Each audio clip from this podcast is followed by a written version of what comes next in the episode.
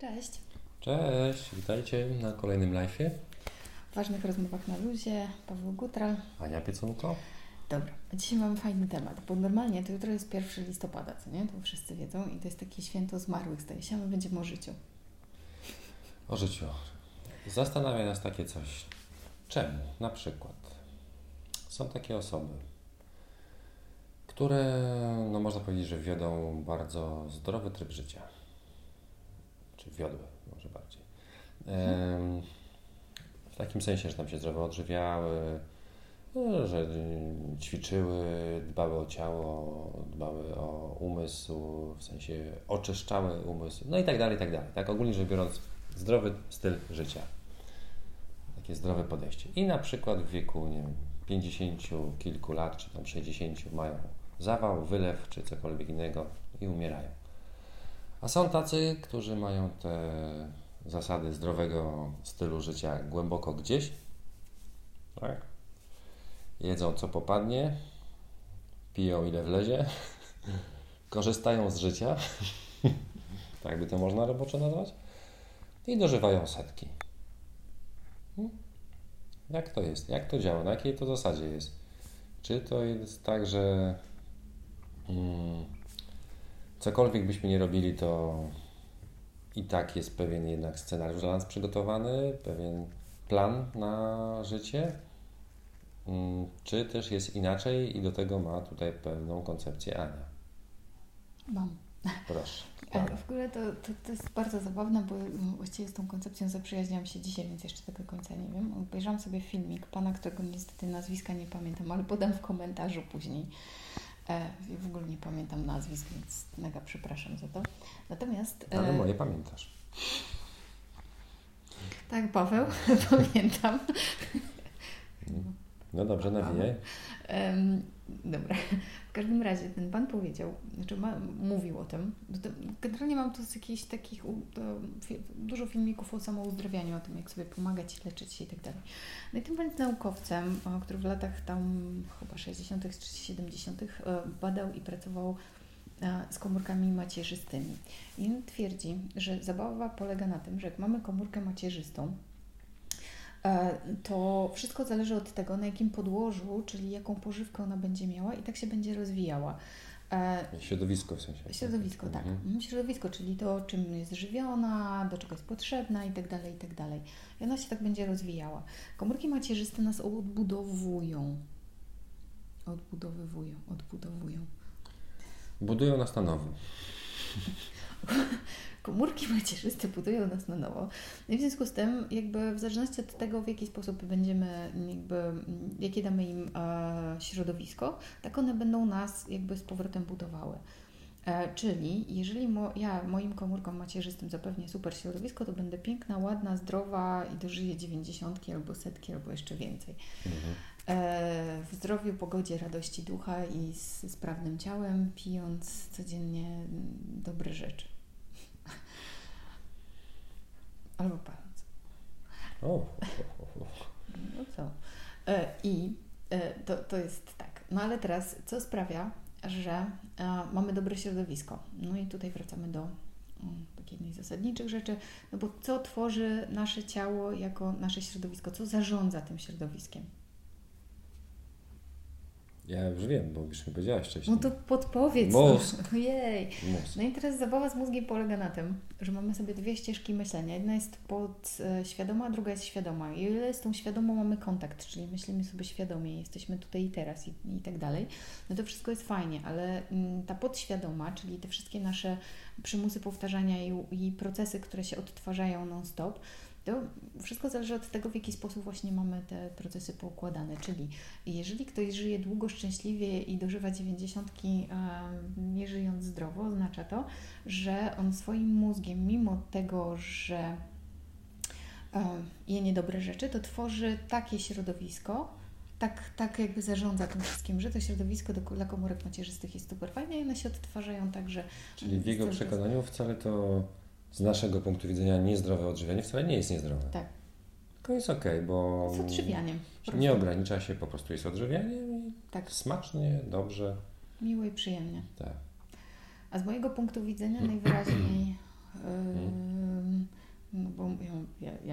jakieś środowisko, które sobie tworzy, to jakby moje procesy podświadome twierdzą, że to nie jest za dobre, że jakby wszystko, co jemy, jest bardzo ważne i wszystkie złe rzeczy na pewno mnie skrzywdzą.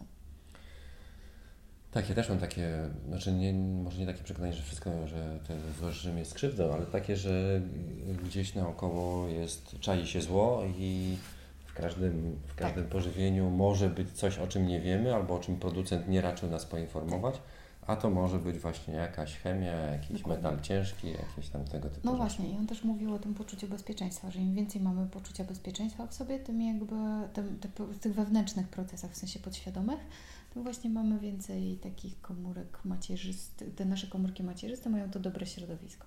To jest cała zabawa, więc wszystko jakby polega na poczuciu bezpieczeństwa, czyli, i w ogóle on twierdzi, że przez pierwsze 7 lat życia właśnie uczymy się tych powtarzających się rzeczy, co nie? Czyli jako dzieci to w jakim środowisku się wychowujemy, bo my kopiujemy ogólnie, no ale to wszyscy wiemy, że jakby kopiujemy to, w czym żyjemy, tak? Czyli ja kopiuję moją mamę, mojego tatę i w pewnych zachowaniach. Moją decyzją jest to, co kopiuję, tak na dobrą sprawę. Mogłam sobie wybrać inne rzeczy, nie? Oczywiście, że mogą, ale przecież po co? No więc ja jednak moje środowisko, w którym się wychowywałam, odbierałam za nie do końca bezpieczne, najwyraźniej. No tak, i stąd ta Twoja dolegliwość, która tam się manifestowała przez długie lata. Tak. No ale, tak, ale zwróćcie uwagę jeszcze a propos jedzenia. No ale to ma sens jeszcze troszkę, no dalej. Bo jakby ja w żyjącej zapalenie jelita grubego, jakby to nie jest tak, że to farmakologia mi pomogła czy coś w tym stylu, bo dla mnie to było wszystko wspierające. Dopiero jak właśnie zmieniłam trochę mój wzorzec reagowania na pewne rzeczy, ten wewnętrzny, to jakby przestałam reagować jelitem. Ja się zgadzam z Panem w 100%.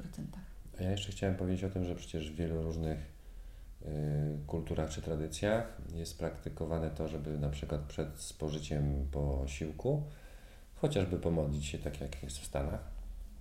Ale u nas też to chyba było, czy nie? Nie, no ja się nie spotkałem nigdy z czymś. Czyli mam ciocię zakonnicę, która zawsze się modli przed jedzeniem. Widzisz. No to może, nie wiem, w zakonie takie są zasady, ale w różnych innych tradycjach, czy tam jakiś na przykład buddyjski, pamiętam, że tam przy praktykach zenowskich gdzieś to się też pojawiało, że był ten moment na chwilkę zatrzymania się przed jedzeniem, nie wiem, nawet przyłożenia rąk, czy nie przyłożenia, podziękowania za to pożywienie, które się daje, co też miało jakiś pewnie walor energetyczny, który miałby oczyścić takie jedzenie z jakichkolwiek tam. No ale wiesz, to jest też takie bardzo ładne, bo tak na takim, wydaje mi się, poziomie, jak to nazwać, symbolicznym. Udało mi się. Na tym symbolicznym to jest to takie podziękowanie za to, że przyjmujesz coś do siebie i to może być dla Ciebie dobre, a nie złe. Anthony William, nasz ulubiony autor, pisze o tym właśnie, że... Dietetyczny. Tak, że jeśli już stosujesz jakąś tam dietę, a on na przykład bardzo promuje i sugeruje, żeby pić sok z selera naciowego codziennie rano. Ja polecam bardzo. Ja również. No ale też prawda taka, że tego selera naciowego możesz kupić w Lidlu, możesz kupić w Biedronce najczęściej, czy w jakimś innym sklepie. No to nie są selery, które były uprawiane... Z miłością i u ekorolnika, tak? Więc w takich przypadkach, gdzie wiadomo, że one jednak były uprawiane z użyciem jakichś tam różnych środków, pestycydów, herbicydów i jakichś różnych innych, to on właśnie sugeruje, żeby się zwracać do konkretnego anioła. On nazwał to aniołem od rozbrojenia, który miałby na celu rozbrojenie konkretnej żywności właśnie z tych takich negatywnych jakichś związków. Tak. A wiesz, że o tym nie widziałam? Już myślałam, że powiesz, że jest anioł od selera naciowego. Naprawdę tak przez chwilę. Może jest. Ja go nie widziałam osobiście, a może jest. Anioł od rozbrojenia, tak? Tak, anioł od rozbrojenia, który zajmuje się właśnie neutralizacją tych negatywnych związków, które się gdzieś tam do pożywienia dostały. Czad, to nie wiedziałam, ja zawsze tylko proszę o oczyszczenie. Ale tak... Czyli to można by jakby iść tym tropem, o którym ty... Oj, ruszam tym mikrofonem, nie ruszam. Można by iść tym tropem i właśnie to byłoby jakby uzupełnienie tej teorii, o której wspomniałaś, tak. Że to umysł czy mózg tworzy jakby środowisko, no i tutaj też jakby w tą stronę można też to. Ty tworząc pewne myśli, tworząc pewne przekonanie w swoim mózgu możesz spowodować, że pożywienie, że to co zjadasz będzie dla Ciebie korzystne, mimo że może posiadać jakieś różnego rodzaju dodatki chemiczne i tak dalej, które nie wyrządzą Ci szkody po prostu. Ja w ogóle osobiście uważam, że solar nociowy ma tylko same dobre rzeczy, nawet jeżeli ma jakieś pestycydy, to sam się oczyszczę, ja do niego z takim podejściem podchodzę, bo no, ja się przyznam, ja miałam na drugie anemię. O. Tak. Znaczy w sensie takim, że wiecznie miałam jakieś niedobory żelaza, więc jakieś tam problemy.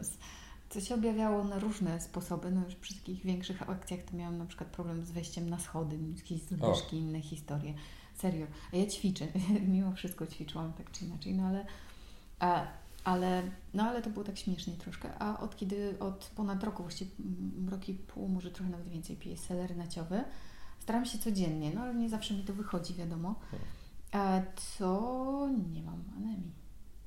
100 lat. No coś w tym jest. No, jeśli ktoś śledzi stronę Anthony'ego Williama, czy tam na Facebooku, to tam jest naprawdę mnóstwo różnych relacji. Tak, jest. Ludzi, którzy piszą, że powychodzili z jakichś przewlekłych chorób niezdiagnozowanych, cywilizacyjnych, autoimmunologicznych i tak dalej.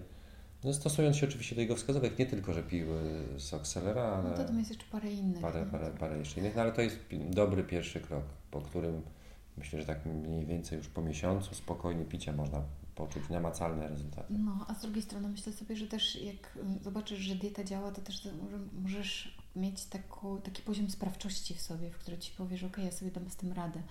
Że ja rozumiem, że są jakieś procesy we mnie, które trochę mi zagrażają, w sensie, bo takie, które sprawiają, że jestem chora, ale jednak mogę sobie z tym poradzić, nie? To jest taki pierwszy krok, w którym mi się wydaje, że tak otwierasz się na całkiem nową perspektywę trochę.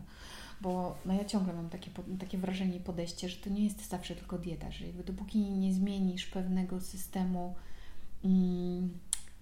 reagowania, czy tam właśnie tych pierwotnych procesów, tych pierwotnych przekonań, myśli, czy powtarzania, w jakiś sposób nie dotrzesz do tego, nie rozbroisz tego, nie uświadomisz sobie tego, jak to działa, no to niewiele się zmieni, bo to pewnie jedna choroba zamieni się w drugą. Bo to musi mieć gdzieś ujście wtedy, co nie? Bo jeżeli cały czas w swoim wewnętrznym, podświadomym mózgu powtarzasz to sobie, to mi szkodzi, albo będę cierpieć, no to będziesz cierpieć. No tak, w podświadomym mózgu. No, ale to wymaga odwagi do tego, żeby przyznać się przed sobą, że nie jesteśmy tacy fajni. Jesteśmy fajni, tylko mamy pewne programy gdzieś tam zakodowane, które powielamy nieświadomie zupełnie i one powodują, że to też. Że jedni żyją 100 lat, a inni żyją lat 50. Wiesz, ale utożsamiamy się z tymi programami na tyle mocno, że jakby nawet już o nich nie myślimy. Wiesz, co mi chodzi. I to jest tak, że trzeba pierwszym takim krokiem jest po prostu zaakceptowanie i przyjęcie, że jest tak, a nie inaczej, że masz to w sobie coś i koniec, że masz autodestrukcję w sobie. Finito. No może tak być, faktycznie. Nie jesteś przekonany? No nie jestem tak do końca przekonany. Czemu? No bo ja nie chcę mieć w sobie autodestrukcji, wolałbym jednak... Ja też nie chcę, nie powiedziałam, że chcę mieć autodestrukcję, po prostu przyznałam się przed sobą, że ją mam i koniec. A ty wiesz, pewnie, że nie chcę mieć, myślisz, że to są przyjemne momenty? No nie są, ale tak jest i tyle. I wypieranie tego nie zmieniło niczego, zmieniło przyznanie się przed sobą, że mam tak i koniec. Pewnie ma tak większość z nas, no i koniec, no. Jeśli się przyjmiesz na klatę, no to wtedy zaczyna się tak naprawdę praca nad zmianą tego dopiero, bo jak będziesz to wypierać i myślisz, nie chcę tego mieć, to tak jakbyś trochę, wiesz, udawał, że nie masz rączki. No tak. No nie, ta rączka to, nie mam jej, nie mogę sobie pomóc nią. No dobrze, czyli wychodzi na to, że jednak ta sprawczość jest w nas i to, czy żyjemy komórkowym i genetycznym. Czy żyjemy 100 lat, czy 50, jest w jakimś stopniu od nas uzależnione. Mhm. Pewnie można by tu jeszcze porozmawiać o czymś takim jak przeznaczenie, to żeśmy już kiedyś rozmawiali na te tematy. Tak, to już było, no już abstrahując od tego, zależy jednak dużo od nas. A nawet jeśli nie długość życia, bo to różnie bywa, to przynajmniej jakość życia. No, z odpowiednim podejściem, z odpowiednim stylem życia i tym, że przekonaniem, że coś nam szkodzi bądź nie szkodzi. Właśnie nie szkodzi. To Jezu, to ty mi teraz mówisz, że gluten jednak jest spoko?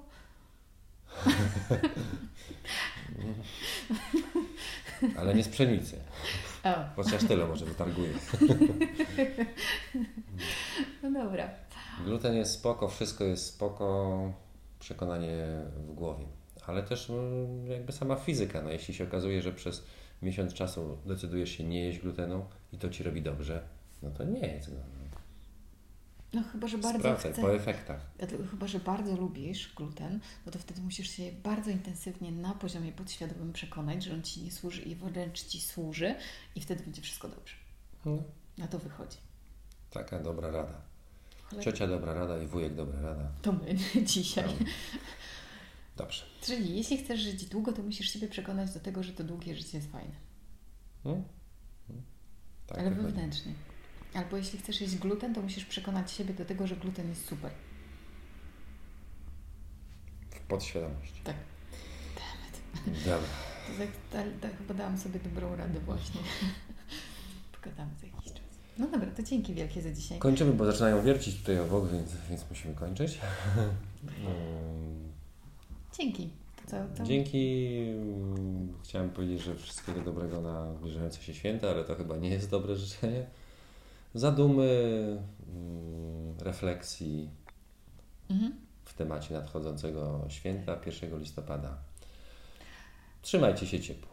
Trzymajcie się cieplutko. Tak. A nie trzymajcie się ciepło, to do jutra szczególnie się tyczy ciepło. Hej.